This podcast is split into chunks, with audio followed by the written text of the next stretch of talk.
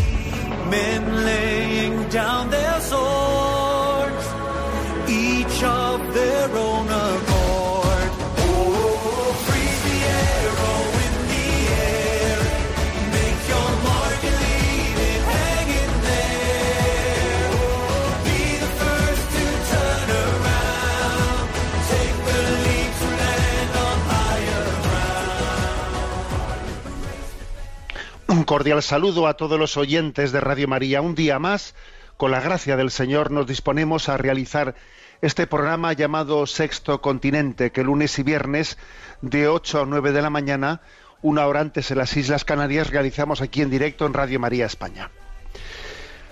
Hoy, día treinta de septiembre, eh, celebramos la fiesta de San Jerónimo, y ayer, el domingo veintinueve, bueno, mejor dicho, este fin de semana, veintiocho y veintinueve, ha tenido lugar en el Cerro de los Ángeles, en ese lugar tan emblemático de la geografía española, ha tenido lugar un congreso de evangelización, congreso de evangelización bajo el lema «Sus heridas nos han curado». Tuve ocasión ayer por la mañana también de tomar parte en ese congreso, de desarrollar una de las ponencias que tenía como título Corazón de Cristo, misterio en el que se ha de creer. Y la verdad es que creo que no es un congreso meramente ligado a la diócesis de Getafe, que por mucho que sea una diócesis pues muy hermana de, de, de nosotros y a la que amamos muy especialmente, sino el hecho de que ese congreso de evangelización haya sido realizado pues a los pocos meses, porque recordamos que el treinta de mayo allí estábamos celebrando todos aquella gran Eucaristía en aquella, en aquella explanada con motivo del centenario de la consagración de España al Corazón de Jesús. Bueno, pues ahora, eh, pues unos meses después, ha tenido lugar este, este Congreso de Evangelización. Un Congreso de Evangelización que yo creo que está íntimamente ligado aquel acto de consagración. Yo lo compararía a esos dos movimientos del corazón, que son la sístole y diástole, que así se explica, ¿no? Médicamente, anatómicamente, ¿no? Pues el, el movimiento, el doble movimiento del corazón, sístole y diástole. Es muy simbólico, ¿no? Este doble movimiento para entender lo que hemos hecho en el acto de consagración al Corazón de Cristo y ahora en un congreso de evangelización. La sístole es la fase de, de contracción del ciclo cardíaco. Los músculos se contraen. En ese momento en el que se contraen, pues la sangre sale, ¿no? Sale fuera, es bombeada fuera, ¿no? Y luego el siguiente movimiento es la diástole, ¿no? Es la fase en la que, si previamente se ha contraído el músculo cardíaco, pues ahora se relaja. Y en ese momento, ese momento en el que permite que entre, ¿no? Se, eh, las cámaras cardíacas sean llenadas con la sangre de nuevo, ¿no? Que viene de las venas, eh, pulmonares, y etcétera, etcétera. Bueno, este doble movimiento sístole y diástole creo que es muy gráfico para entender cómo el corazón de Jesús nos introduce en su intimidad y nos envía, nos introduce en la intimidad y nos envía. En ese doble movimiento, ¿no? De intimidad con Jesucristo y celo apostólico, y las dos cosas for, forman parte de, de una misma realidad, ¿eh? Ayer hablábamos, ¿no?, en ese, en ese congreso, de que en el corazón del hombre hay un vacío tan grande como del tamaño del corazón de Jesús. Hay una conexión muy grande entre ese deseo que hay en el hombre de amor y ese corazón de Cristo, que es la respuesta, ¿no?, la respuesta a ese deseo de amar, a esa vocación al amor para que, en la que todos hemos sido creados. Sí, en el corazón del hombre hay un vacío tan grande como del tamaño del corazón de Jesús. Están hechos el uno para el otro, de corazón a corazón. Son dos corazones, el nuestro y el de Jesús, que están llamados a latir al unísono. Y para casarlos, para desposarlos, hay un corazón que es el de María, que nos ayuda, eh, nos ayuda a conectar con el corazón de Cristo. Siendo de María, siendo totus tus de María, conectamos con Jesús, porque Jesús se hizo totalmente de María, y nosotros nos hacemos totalmente de María, y siendo totalmente de María, el corazón de Jesús y el corazón del hombre laten al unísono, ¿no? Bueno, pues sístole, diástole, eh, corazón de María que ayuda a sintonizar los, el corazón del hombre con el corazón de Jesús, de Jesús. He a ti, he aquí, ¿no? Ayer no solo hablamos del corazón de Jesús, hablamos en el corazón de Jesús. Y desde allí realizamos, ¿no?, pues ese congreso, participamos en ese congreso de evangelización con el lema: sus heridas nos han curado. Bueno, voy a deciros que al, al final de... de la intervención que hice, pues luego hubo una participación grande de, con las preguntas de los oyentes, ¿no? Se les pidió a los oyentes, pues, que, que, que pudiesen en, en escribir sus preguntas en los papeles, y, y pude, pues, atender en unas cuantas preguntas. Otras muchas quedaron sin responderse. Bueno, pues en el programa de hoy intentaremos responder a las preguntas que allí los, los oyentes entregaron por escrito y que quedaron sin, sin respuesta. Tenemos, pues, hoy un programa que queremos como profundizar, es un eco de lo que ayer vivimos en el Cerro de los Ángeles, alargado, prolongado, ¿no?, desde las ondas de esta radio de nuestra madre.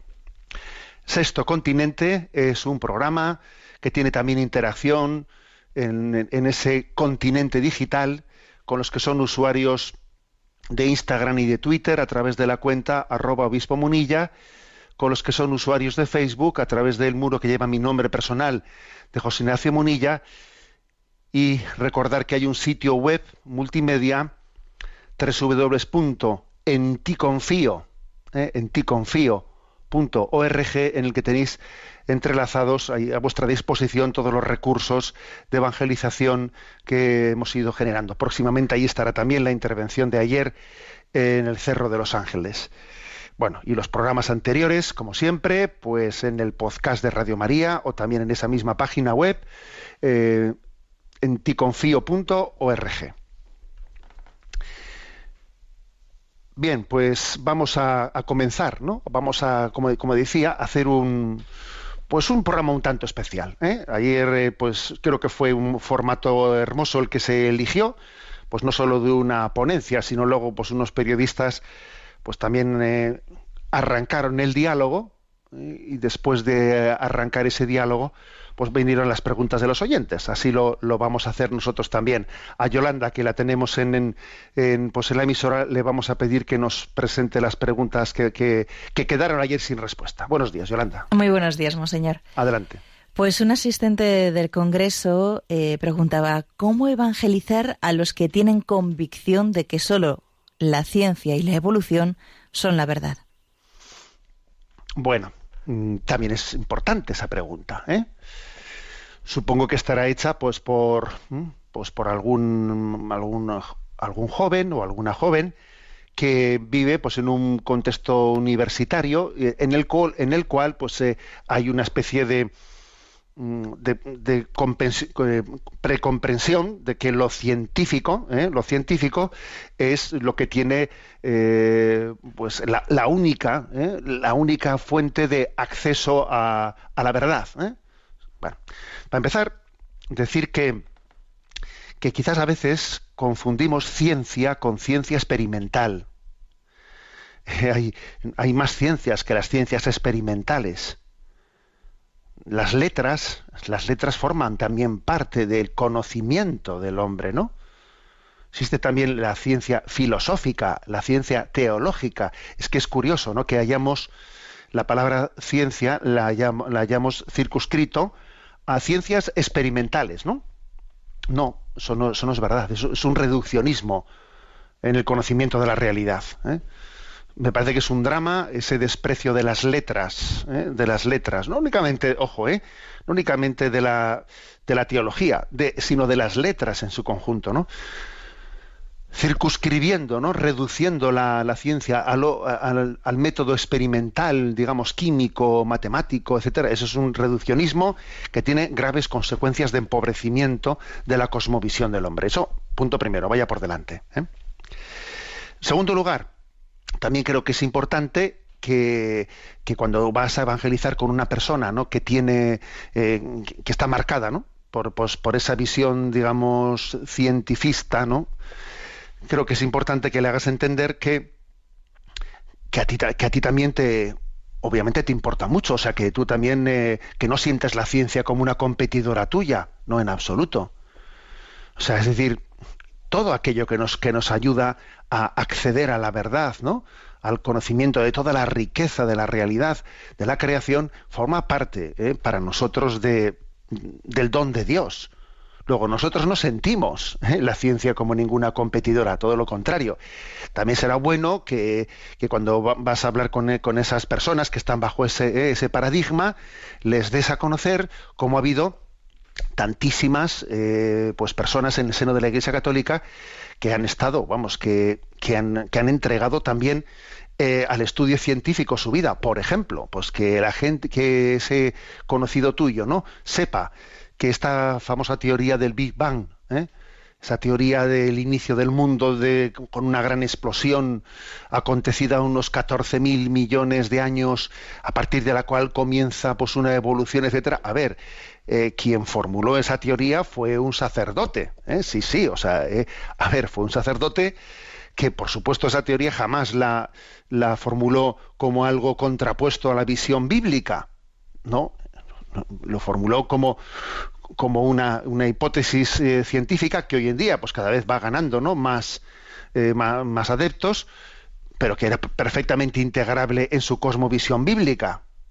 O sea, que mm, será muy importante este, este dato, ¿eh?, porque es curioso que ha pasado el tiempo y ahora resulta que, que esa, esa visión, esa cosmovisión del Big Bang, de una gran explosión primera, ahora resulta que algunos la, la, la presentan como si fuese eh, pues la alternativa a la visión bíblica, como la alternativa, pero si fue precisamente un profundo creyente, un sacerdote, el que la, eh, el que la formuló. Bueno, entonces será también importante que tú en esa, en esa evangelización, en ese, en ese encuentro con, eh, con quien está bajo ese paradigma del cientificismo, pues le hagas entender cómo existe una capacidad de conjunción, ¿eh?, de, de la verdad bíblica y la verdad científica, porque claro, eh, la evolución no lo explica todo. Decía nuestro Papa Emérito Benedicto dieciséis que la evolución eh, explica una parte de la verdad, una parte de, de la cosmovisión. Él decía, explica la, la mitad de la verdad, porque claro, hay preguntas, ¿no?, como por ejemplo, y, y ¿cuál es el origen de aquello que, de aquella materia que hace catorce mil millones de años, según se dice, ¿no?, eh, pues tuvo aquella inmensa explosión y desde la cual comenzó ese devenir. Bueno, ¿y de dónde vino, de dónde vino esa materia desde la que comenzó esa, esa gran explosión? ¿De dónde vino? Porque de la nada, de la nada no viene nada. Y la nada no explota. Por lo tanto, hay una pregunta que es básica, ¿no? Y la segunda también, la segunda pregunta, pues obviamente es muy importante, ¿no? La segunda pregunta es, ¿y cómo es posible que, eh, pues después de una, después de una explosión primigenia, ¿no?, haya devenido el orden inmenso, inconmensurable que vemos en, la, en el universo? ¿Este orden del universo puede ser casualidad? ¿Es posible que después de de una explosión en el puro caos eh, por una interacción ¿eh? y por un cálculo y, y por una, digamos, eh, interacción en un cálculo de probabilidades, es posible que hubiese podido resultar este universo tan ordenado.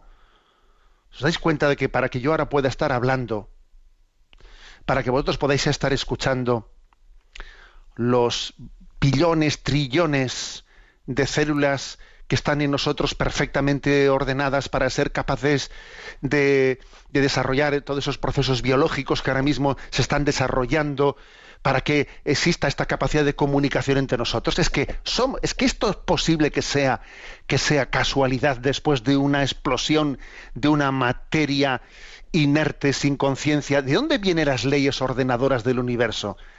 Si nosotros vamos a una cueva, a una cueva de Altamira, y allí vemos en, en la pared, ¿no?, pues unos bisontes y un cazador con una lanza, enseguida deducimos, con la lógica que no la ponemos ni en duda, de que aquí ha habido una inteligencia que esto lo ha tenido que pintar en la pared. A ver, esta pintura es imposible que haya surgido ella sola, ¿no?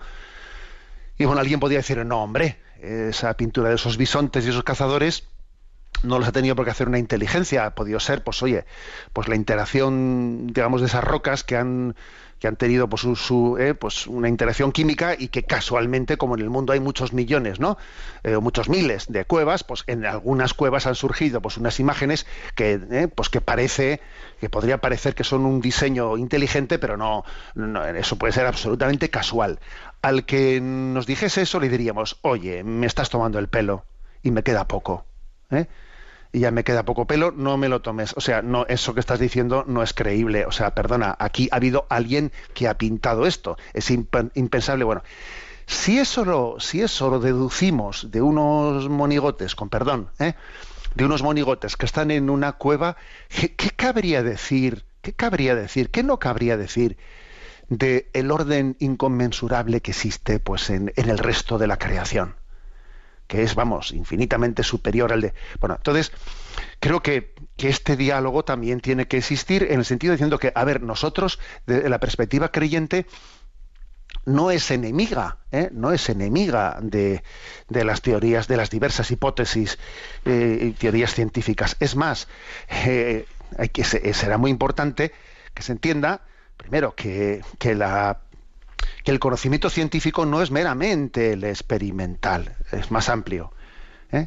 Y también las letras forman parte de esas ciencias eh, del hombre. Y en segundo lugar, que incluso, ¿no?, pues esas ciencias, esas ciencias que se llaman no experimentales, vamos, no son capaces de explicar la totalidad de la, del misterio de la vida y de la realidad. Y que ahí está la filosofía y ahí está la teología, pues queriendo tener un conocimiento, o sea, haciéndose las grandes preguntas para llegar al conocimiento pleno, ¿no? ¿Y de dónde viene el mundo? ¿De dónde viene el ser? Cuando lo lógico sería la nada. De la nada no viene el ser así, sin algo que lo explique, ¿eh? ¿Y de dónde viene este, este gran orden, esta gran sinfonía del universo? Gran sinfonía que incluso cuando ocurre alguna catástrofe nos escandalizamos por ella, porque estamos acostumbrados al orden, ¿eh? Bueno, como ves, ¿no?, preguntaba, ¿no?, pues esta, esta o este, que no lo sé, si es chico o chica, asistente al Congreso, de cómo evangelizar a los que tienen convicción de que solo la ciencia y la evolución son la verdad. Creo que también es importante este, este tipo de diálogo al que yo me he referido. Sin olvidar una cosa, que a veces cuando te encuentras con personas que, que te arguyen, ¿eh? que te arguyen por, por, por este camino, ¿Eh? porque igual pues eh, están muy, digamos, centrados en, en ese aspecto del cientifismo, etcétera, eh, esas personas, eh, al margen de, de, de esos planteamientos más teóricos, tienen sus circunstancias existenciales, ¿eh? tienen sus circunstancias existenciales, pues por ejemplo, pues que si que si su padre o su madre está enfermo, que si él tiene tal problema, o sea, sus, sus... Y entonces, aunque a veces las personas discutan de temas más teórico-ideológicos, al final los, las cuestiones más existenciales eh, son al final las que condicionan más la vida, ¿no? Luego también creo que hay... a quien eh, plantea el problema por la pregunta de Dios, ¿no?, meramente así en términos, eh, también hay que tener un diálogo con él del estilo al que yo me he referido ahora, ¿no? Pero también creo que hay que darle a entender que, hay una serie de preguntas existenciales, ¿eh? De tus heridas interiores, de tu necesidad de amar y ser amado, ¿eh? Que están pendientes de, de solución y que desde luego no te las va a resolver ninguna teoría científica, ¿eh? Sino que necesitas un, una respuesta a ese deseo de amar y ser amado que tienes dentro de tu corazón.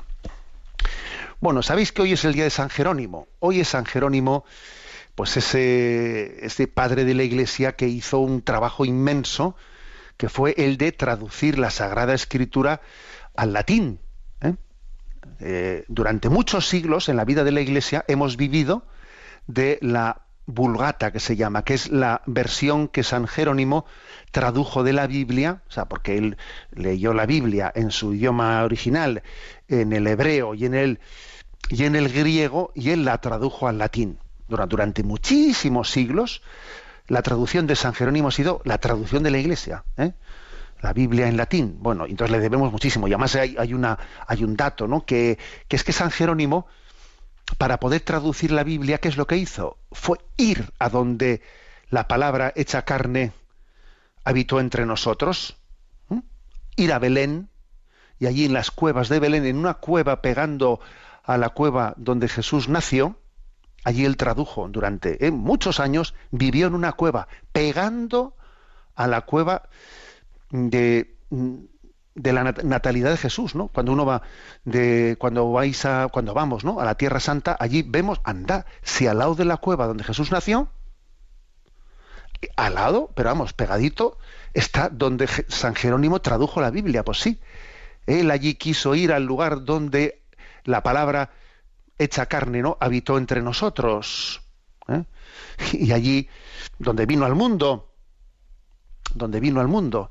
Y allí tradujo la Biblia. Bueno, pues eh, con mucho, con mucha devoción, ¿no? Le vamos a pedir a San Jerónimo que nos haga, que nos enseñe a, a guardar esa, esa palabra de Dios como oro en paño, a tener conciencia de, de que es el depósito de la revelación. San Jerónimo, enséñanos a ser amantes de la palabra de Dios.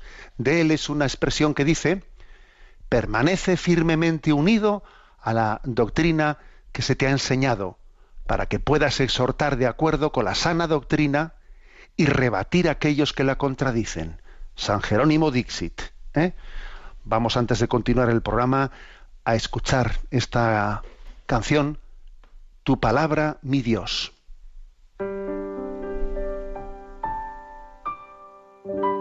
Es más dulce que la miel, tu palabra, Señor. Trae noticias de bondad y revela salvación.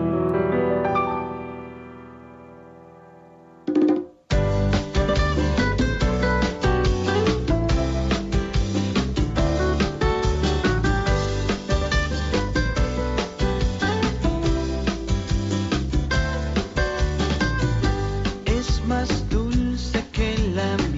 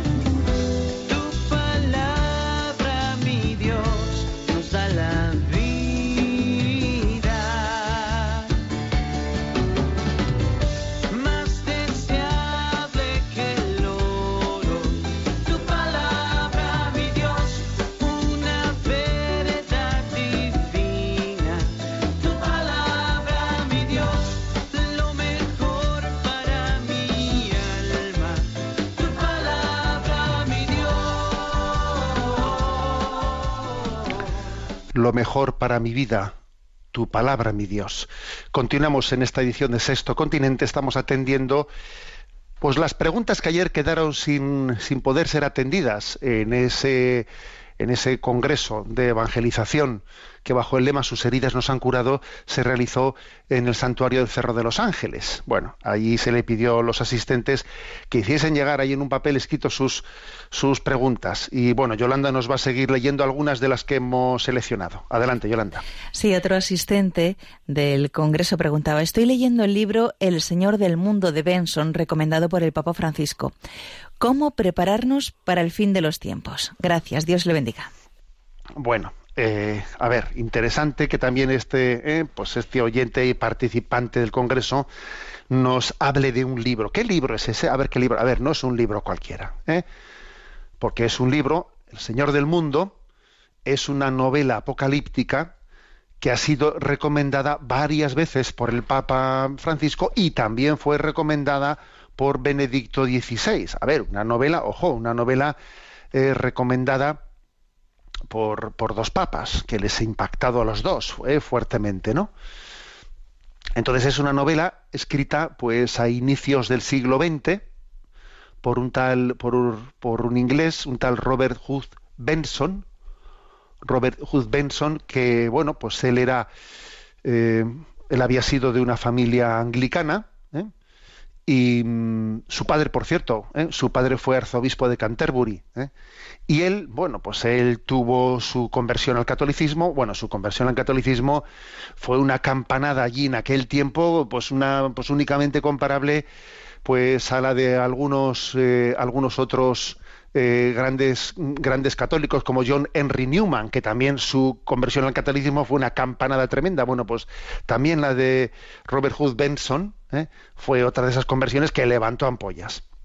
Pero digamos que lo interesante es que él escribe esta novela, El Señor del Mundo, que es de género apocalíptico, en la que él viene a decir cómo eh, pues el, el maligno, el maligno lleva a cabo, ¿no? lleva a cabo su, su proceso de intentar eh, pues controlar el, el pensamiento de este mundo, Eh, desde un tipo de ideologías que acaban siendo como las políticamente correctas, de manera que conduce al mundo hacia, hacia un pensamiento único, ¿eh?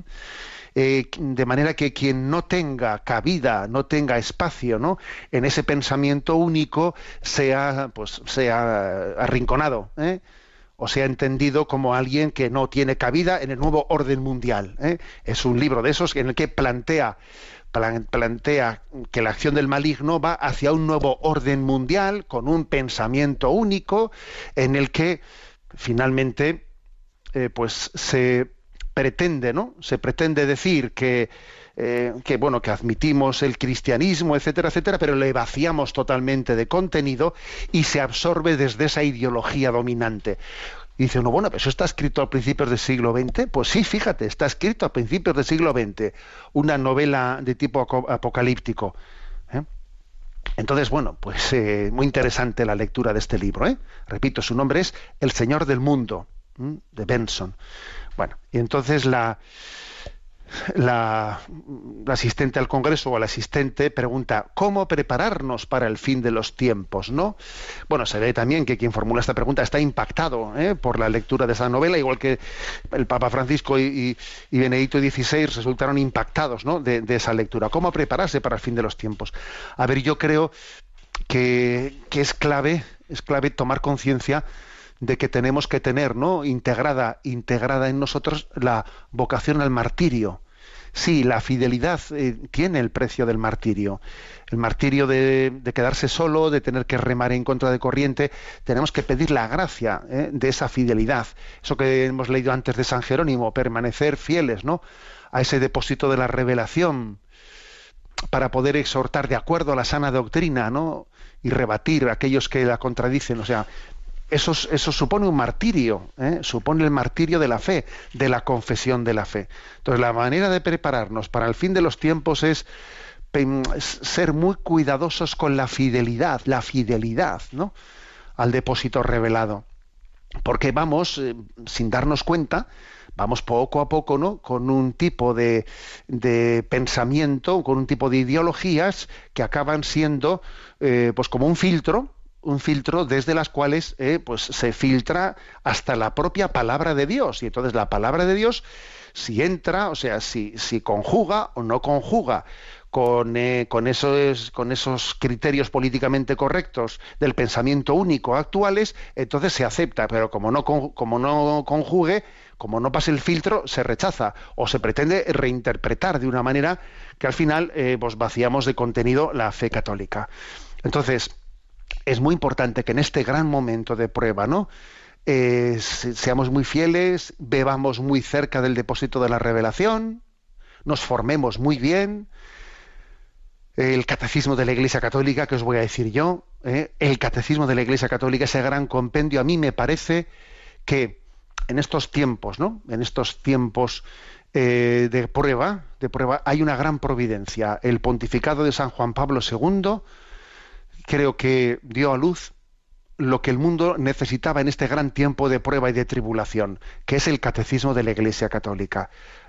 Que, que se haya dado a luz un, o sea, un catecismo en el que se recoge de una manera tan, tan fundamentada, tan desarrollada, tan desarrollada cuál es la fe católica, y que se haya dado en la culminación del siglo veinte, el siglo del relativismo, que además abre a la dictadura del relativismo, que es en la que estamos ahora plenamente. Ese catecismo es un milagro. Repito, ¿eh? es un milagro.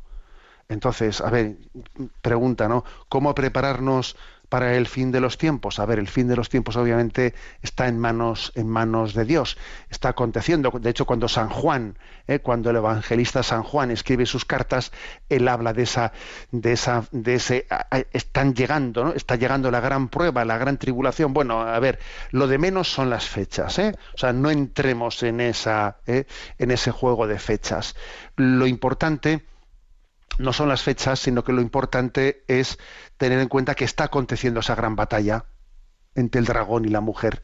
Está aconteciendo esa gran batalla, y yo creo que la manera de prepararnos para esa gran batalla es la fidelidad el, al depósito de la revelación. Esa es la clave, ¿eh? Fidelidad al depósito de la revelación, beber de ella, mmm, leer directamente el catecismo, formarnos bien. Esa es la, y, lo importante, ¿no? Y dice, y no os conforméis a este mundo, sino al contrario, renovaros, ¿eh? Yo esta semana envié un mensaje a redes sociales, eh, precisamente, ¿no?, mm, haciendo un eco de ese Romanos doce dos, dice, y no os ajustéis, no os amoldéis a este mundo, sino transformaos por la renovación de la mente. ¿Y qué mensaje mandé junto con este versículo? El mensaje fue el siguiente: el mayor peligro del cristianismo, en este momento, No es, que, no es que seamos minoritarios, sino el mayor peligro es que seamos insignificantes o irrelevantes. Porque claro, si nosotros nos ajustamos a la forma de pensar de este mundo, si para, que, para ser aceptados, para que seamos guay, ¿eh?, si lo que hacemos es reformular nuestra fe para que conjugue plenamente con el pensamiento de este mundo, entonces el problema no es que seamos minoritarios o no, el problema es que somos insignificantes. Repito, el mayor peligro del cristianismo en este momento no es ser minoritario, sino que es ser insignificante, irrelevante, ¿eh?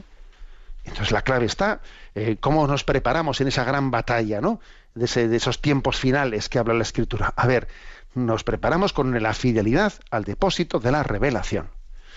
Adelante con la siguiente pregunta de, recogida en aquel congreso. Otro asistente del, del Congreso preguntaba, si crees que has descubierto que Dios te llama para Él, ¿cómo puedes saber dónde Dios te llama si no encuentras un sitio que encaje totalmente con lo que tú piensas que es tu espiritualidad? ¿Recorres todos los sitios posibles? ¿Qué haces? Bueno, supongo que es una pregunta de un joven que está discerniendo su eh, posible vocación, ¿no?, a la vida consagrada, ¿eh? Por, por la manera que dice, ¿no? Si crees que has descubierto que Dios te llama para Él, ¿eh? Entiendo que se referirá, pues, a una, ¿eh? a una llamada a la vida consagrada. ¿Cómo puedes saber dónde Dios te llama si no encuentras un sitio que encaje totalmente en lo que tú piensas que es tu espiritualidad?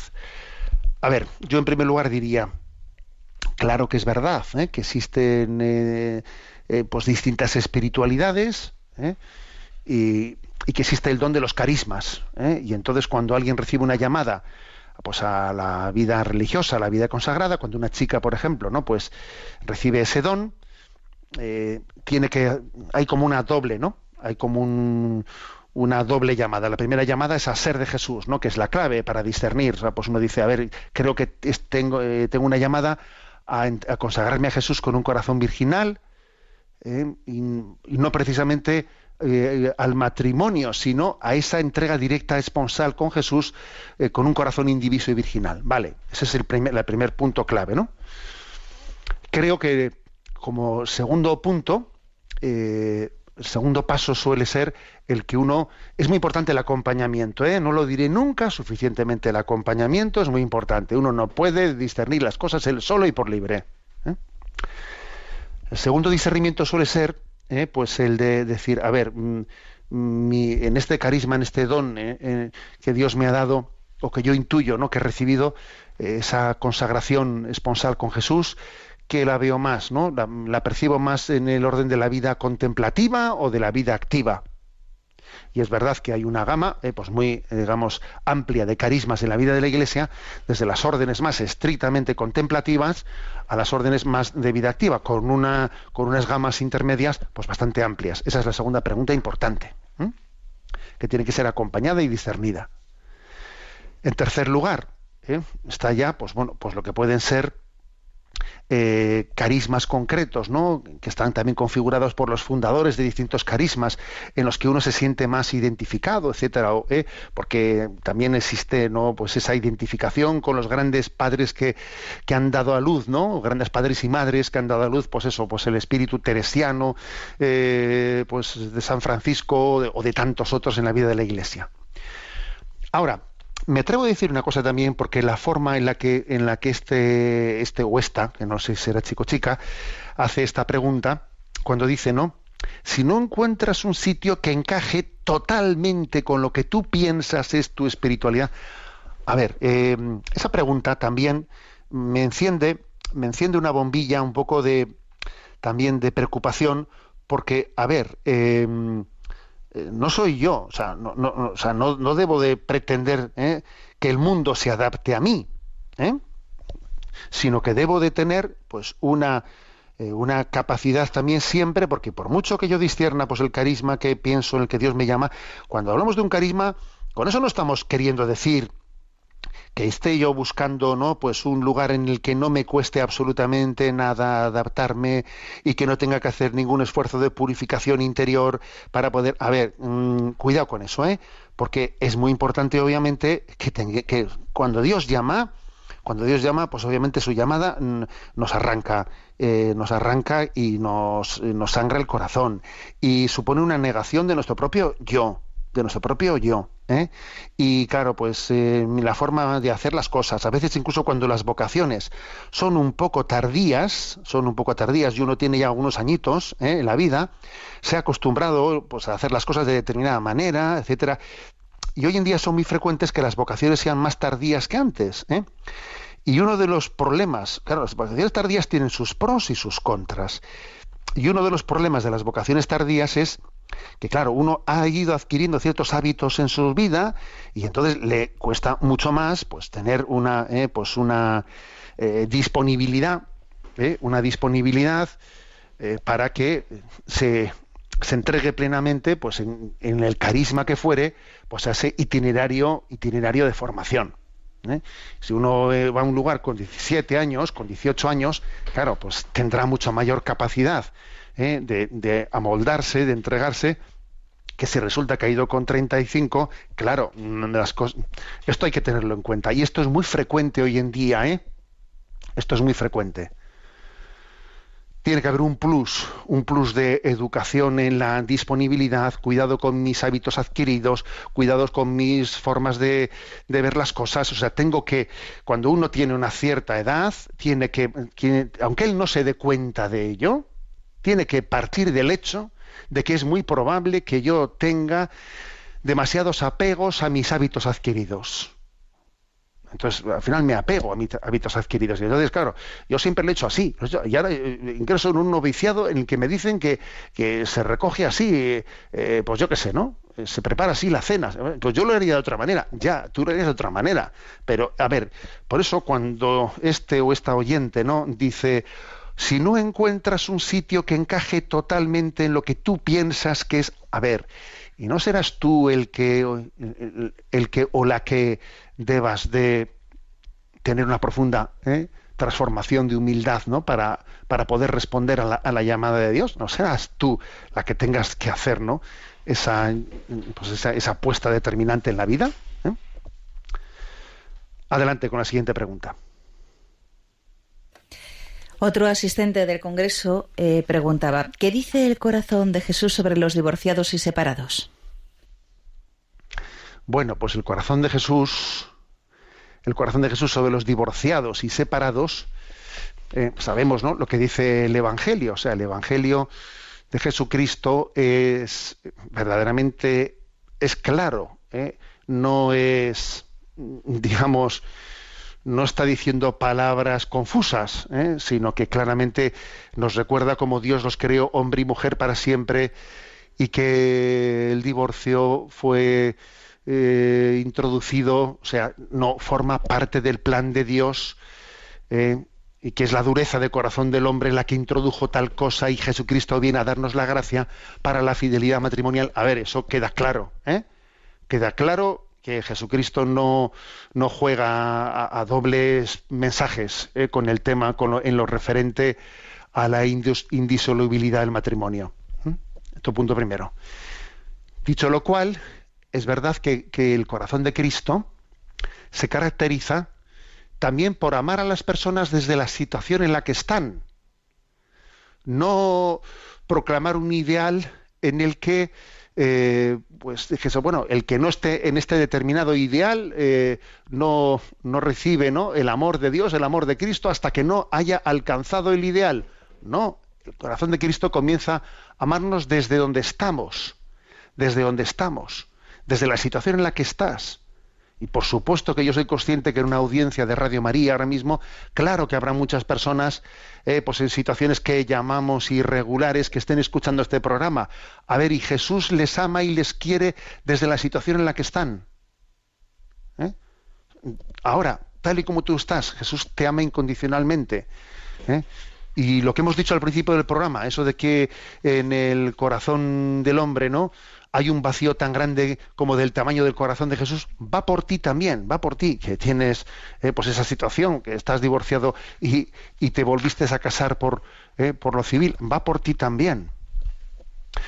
Pero fíjate, pero el corazón de Jesús nos ama incondicionalmente, pero al mismo tiempo quiere acompañarnos, quiere llevar un proceso, un caminar, un caminar de discernimiento, de sanación, de purificación, para llegar a ese don, a ese don que ha venido a darnos a, a todos, porque el Señor nos da la gracia para poder amar, ¿no?, de, de una manera mmm, indivisa, indivisa. Y el don de la fidelidad en el amor, Jesucristo no, no, me lo quiere dar.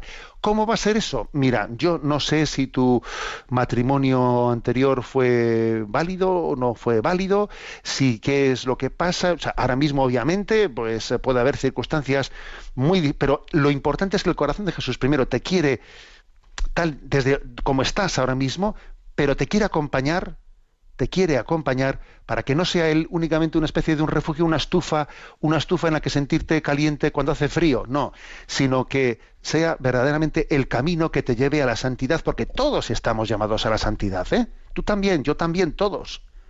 O sea, el corazón de Jesús te ama, pero su amor se traduce en una llamada a la conversión, en ponernos en camino hacia la santidad, no pararnos, no detenernos, caminar siempre hacia esa la santidad, porque la llamada, porque la llegada del Señor está próxima, está próxima. Maranatá, ven Señor Jesús, y nos tiene que encontrar buscándole. Que cuando Él llegue, te encuentre buscándole. Luego, luego ponte en camino, busca, eh, el corazón de Jesús te dice, busca un acompañante, vete, que estás en una situación irregular.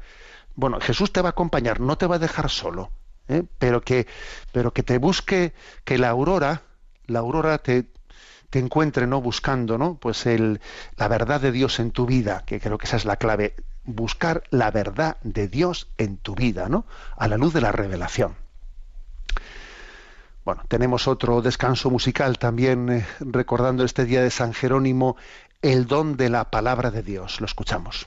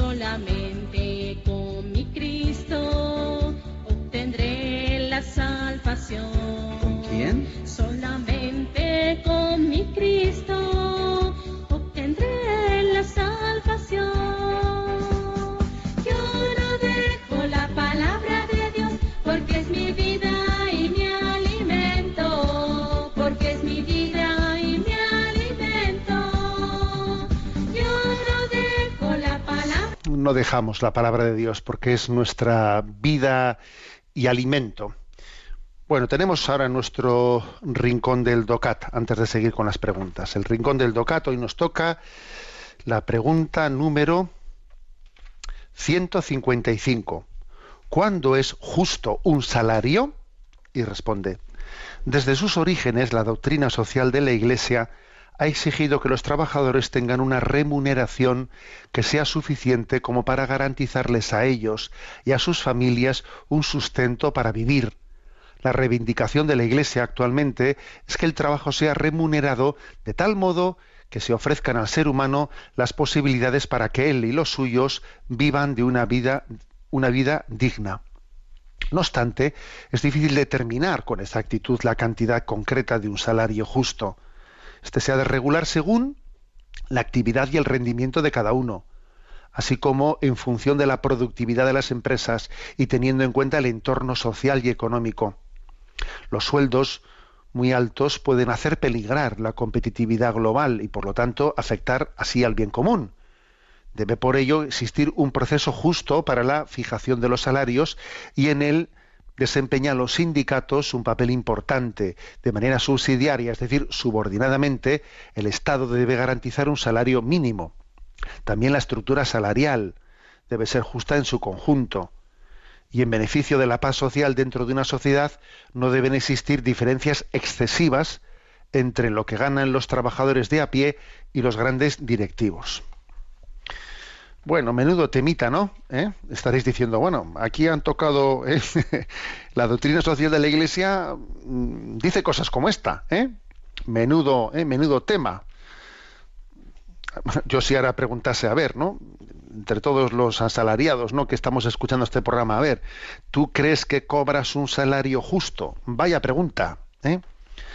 Generaríamos una crisis un poco en la, en la respuesta. Obviamente la doctrina social dice que por salario justo entendemos eh, pues el que nos permita eh, vivir una, una vida digna en la familia. Para empezar, claro, uno de los problemas que hay es que, eh, que aquí no lo aborda, ¿no?, este punto, pero claro, para que la familia pueda vivir una vida digna, ya, pero ¿qué? ¿Tiene que haber eh, dos salarios en el matrimonio o tres salarios? O sea, con un solo salario puede vivir el conjunto de la familia con una vida digna? O sea, para mí uno de los problemas es que eh, ya hemos dado, eh, hemos dado por supuesto que con un solo salario es muy difícil que la familia viva una vida digna. Ya tienen que ser dos.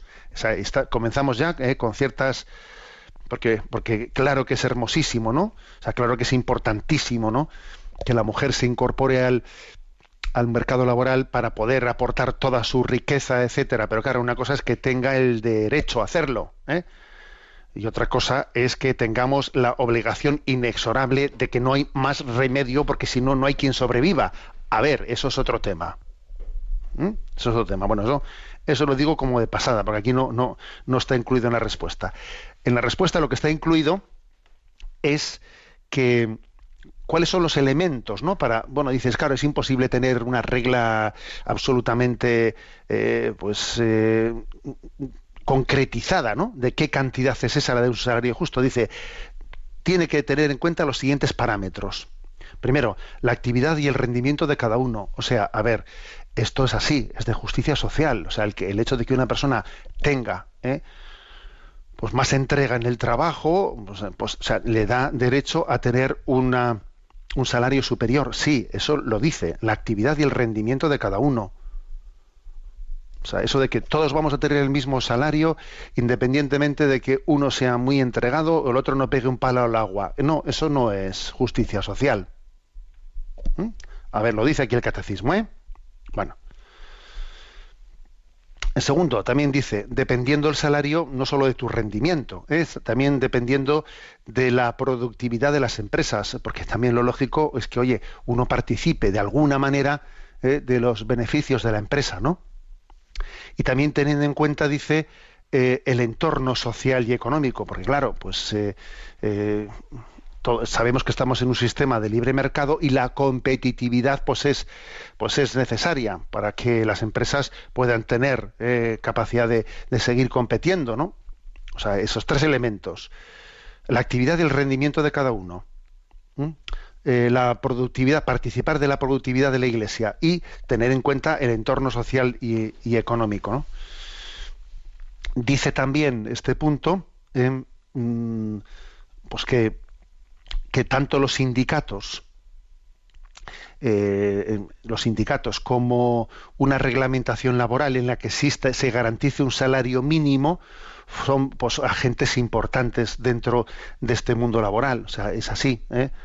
Pues de, es conveniente que exista, se garantice un salario mínimo. Ya sé que existen personas que desde unas teorías liberales dicen que no es bueno que exista un salario mínimo, eh, que la propia competitividad tiene que ser... A ver, eh, si tú dejas solamente a las leyes del mercado eh, hacer las cosas, al final van a, van a pagar el pato también las personas más débiles y vulnerables. La existencia de un salario mínimo es necesaria. ¿Eh? La doctrina social de la Iglesia no está en contra de las leyes de mercado. Lo que dice es que eh, no se puede dejar exclusivamente a las leyes de mercado eh, pues el, eh, el reajuste de todos los parámetros. Tiene que existir parámetros que desde una concepción humanitaria, humanista, como es el tema del salario mínimo, eh, pues también se queden, queden reglamentados. Ese es un poco el, la, el, pres, el pensamiento desde la doctrina social de la Iglesia. Aquí hay dos citas muy interesantes, una que ya creo que en alguna ocasión la, la citamos, ¿no?, de un industrial alemán, ¿eh?, Robert Bosch. Bosch ¿eh? Eh, bueno, todos conocemos esa famo- famosa empresa Bosch alemana, ¿no? Él dice, él dice, es una frase que se ha hecho muy famosa: no pago buenos salarios porque tenga mucho dinero, sino que tengo mucho dinero porque pago buenos salarios. Es una frase de este empresario alemán, bueno, que está hecho desde una perspectiva en la que cree, cree en el incentivo, que si a las personas se les incentiva, dan lo mejor de sí mismas, y al final ese incentivo acaba siendo rentable. Acaba siendo rentable. ¿eh? O sea, es, es, ojo con esto, ¿eh? Ojo con esto. O sea, desde una perspectiva no meramente humanitarista, humanitaria, no, sino desde una perspectiva incluso de la rentabilidad. O sea, el, el pagar un buen salario puede ser algo que incentive a los trabajadores y que acabe siendo rentable para, eh, pues para los empresarios. Eso es una cita interesante. Y la otra es del Papa León trece, en su encíclica Rerum Novarum, ¿no?, que es una de las primeras encíclicas de la doctrina social de la Iglesia. Y él dice: tengan presente los, rico, los ricos y los patronos que oprimir para su lucro a los necesitados y a los desvalidos y buscar su ganancia en la pobreza ajena no le permiten ni, no lo permiten ni las leyes divinas ni las humanas, y defraudar a alguien el salario debido es un gran crimen que llama a voces las iras vengadoras del cielo. Menuda cita del Papa León trece, ¿eh? Dice, defraudar a alguien en el salario debido es un gran crimen que llama a las voces, que llama a voces las iras vengadoras del cielo. Madre mía, ¿eh? Qué frase tan fuerte, ¿eh? Porque, pero ojo, es una frase que está inspirada en la Sagrada Escritura, ¿eh? Donde se dice, ¿no?, que, que la voz eh, que clamaba eh, justicia llega eh, a los oídos de Dios, ¿no?, y conmueve la voz de los de, de aquellos que habían sido de, defraudados. Bueno, tenemos el tiempo cumplido. Me despido con la bendición de Dios Todopoderoso, Padre, Hijo y Espíritu Santo. Alabado sea Jesucristo.